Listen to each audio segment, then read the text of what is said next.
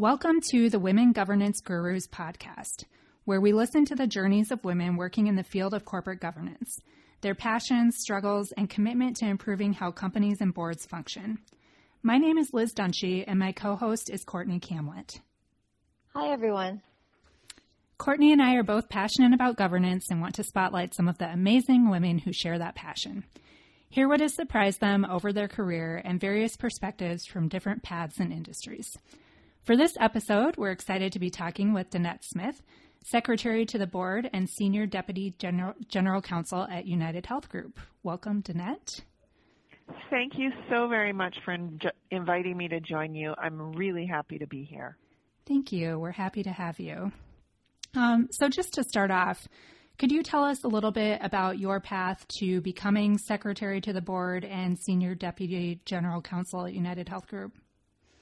Um, yes, I'd be happy to, um, but I should start with the standard disclaimer that the views expressed here are my own and should not be attributed further.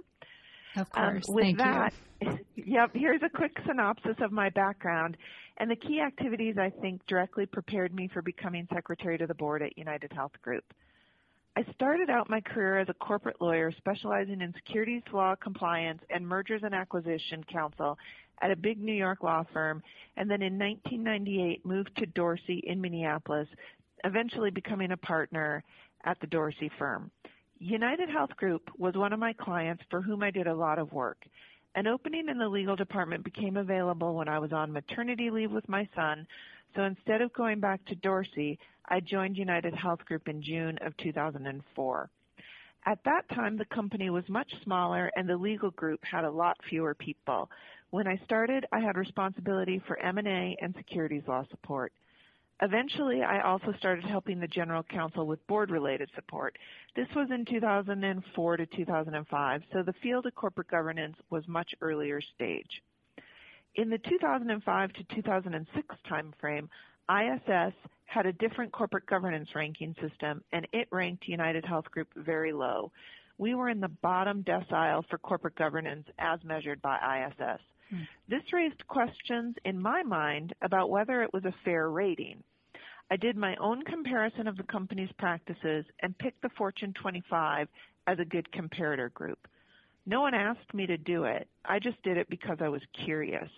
We weren't in the Fortune 25 at that time, but I thought it was a manageable number of companies who likely had strong governance practices, and use of that group as a comparator would be easily defensible. My work showed that we were in the bottom decile because we deserved to be there. Ultimately, that work formed the basis of a plan that allowed the company to move quickly to make changes to vastly improve its governance processes and thereby increase its score. Then when the board made the decision to separate the secretary position from the general counsel, chief legal officer position, I was well suited to serve in the secretary role. I expressed interest. The company conducted a limited search to consider other candidates, and I was awarded the role. I think there were two attributes there that are useful to understand. First, I was curious. I saw a need or a gap and took the initiative to undertake the research and communicate the results. Second, I was awarded my role because I asked for it. I will never know if it would have been offered to me had I not expressed an interest. Once awarded the role, I found a couple of mentors at other companies. I'm not sure they knew or even know today that they were my mentors and are my mentors, but their support and guidance has been invaluable throughout the years. So you sort of helped create your role there. Um, I don't know that I created it, but um, but I think the work. Need. I think that the work that I did allowed people to see the value. Yes. In what year was it that you became secretary? Um, I believe that was October 2007. Okay. I'm really bad with dates. A Little over a decade ago. Yeah. Nice. Well, that's really interesting. So, has there been anything that has surprised you as you progressed through your career? I'm not sure if it's a surprise, but I've really learned the importance of using data to reach decisions and drive change, and also how vitally important communication skills are. There's so much information available easily to us now. I'm probably dating myself, but access to data is much different now than at the beginning of my career when email didn't really exist. You went to the law library to find information, and communication was by phone, fax, or overnight mail, or even snail mail. Now we have an abundance of information available on a real-time basis. Learning how to analyze that information and synthesize it in a way that's meaningful to executives, directors, and shareholders is a differentiator. It sounds obvious, but I think what sets apart the most impactful and successful people that I know are their communication skills. They're neither verbose nor, nor curt and are able to convey sophisticated and sometimes nuanced information in a clear, concise, balanced, and straightforward manner. That's a good tip. There's so much information out there now that I think everybody's craving uh, interactions with anyone who can communicate what they need to know in a clear and concise way. Especially when you're serving the board, who, you know, all of the directors are so busy and have so much coming at them. Exactly. They need to know what's relevant and they need to know it in a way that they can understand it. Mm-hmm, mm-hmm. Uh, so, from your experience, does the healthcare industry have different governance issues or areas of focus at the board level than what you might see in a different industry? Um, largely, I think governance issues are largely the same across all industries. That being said, United Health Group's mission is to help people live healthier lives and help the health system work better for everyone. During my entire 15-year career at United Health Group, the company has been focused on that mission and advancing ideas and solutions to achieve it. I would also note recently corporate culture has become, and rightly so, a focus area for shareholders across all companies. As a mission-based company, United Health Group has been focused on developing and strengthening its culture in a deliberate and meaningful way for more than 10 years, so we're well positioned for those conversations. Finally, I'd say the healthcare industry is very complicated, so the importance of director orientation programs and a mix of director tenures is maybe more important than it is for the average company, if an average company exists. Mm-hmm. Um, I think getting up to speed on the business and issues is a big task, and our board approaches that in a very deliberate fashion for new directors. I also think we have a good mix of directors with short, medium, and long terms. Yeah, and director orientation is something that has gotten more focus over, I would say, in the last five to seven years. Even from the board's perspective, they want more orientation. They want to know about the businesses. They want a deeper dive. Exactly. And you do that through a mix of company materials, analyst reports, uh, external views. Um, it is definitely a process and a program. It's not a day's worth of meetings. I completely agree. So you've participated at the national level in various governance industry organizations, including the Society for Corporate Governance, to promote leadership.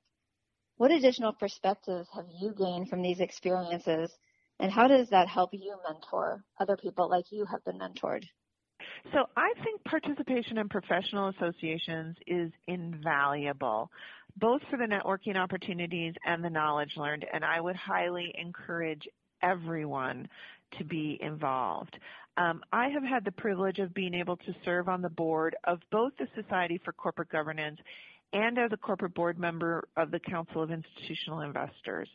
Both organizations showed me the importance of relationships. Both have a commonality of interests each is interested in the long-term success of companies for the benefit of stakeholders, including investors and employees. Through these organizations, I learned a lot and met a number of wonderful people with multiple different perspectives, but all fundamentally sharing the same goal. I think it makes it much easier to connect with shareholders if you've already met them at various conferences, which both the Society for Corporate Governance and the Council of Institutional Investors um, are well attended by shareholders, and also the ability to do informal benchmarking with colleagues at other companies is invaluable. These associations really provide great insight into what subject matters are top of mind and can help you again sift through information so that you're providing relevant information to your board.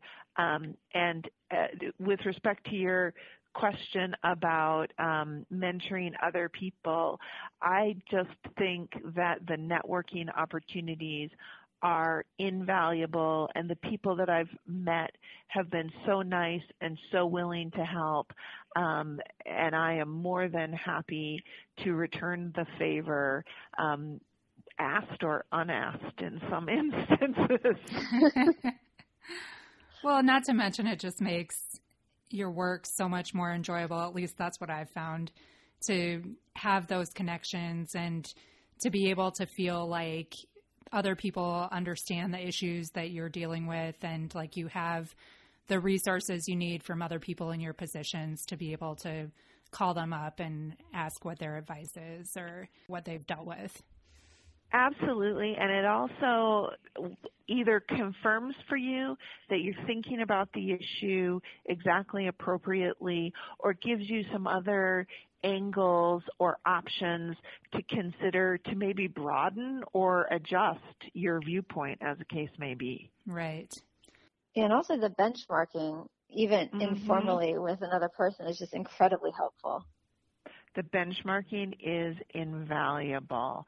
And then you've got a quick and easy way to say, you know, yep, we're strong on this oh, interesting, maybe it's moving in a different way and we consider changing it. Or if you were me back in 2005, oh.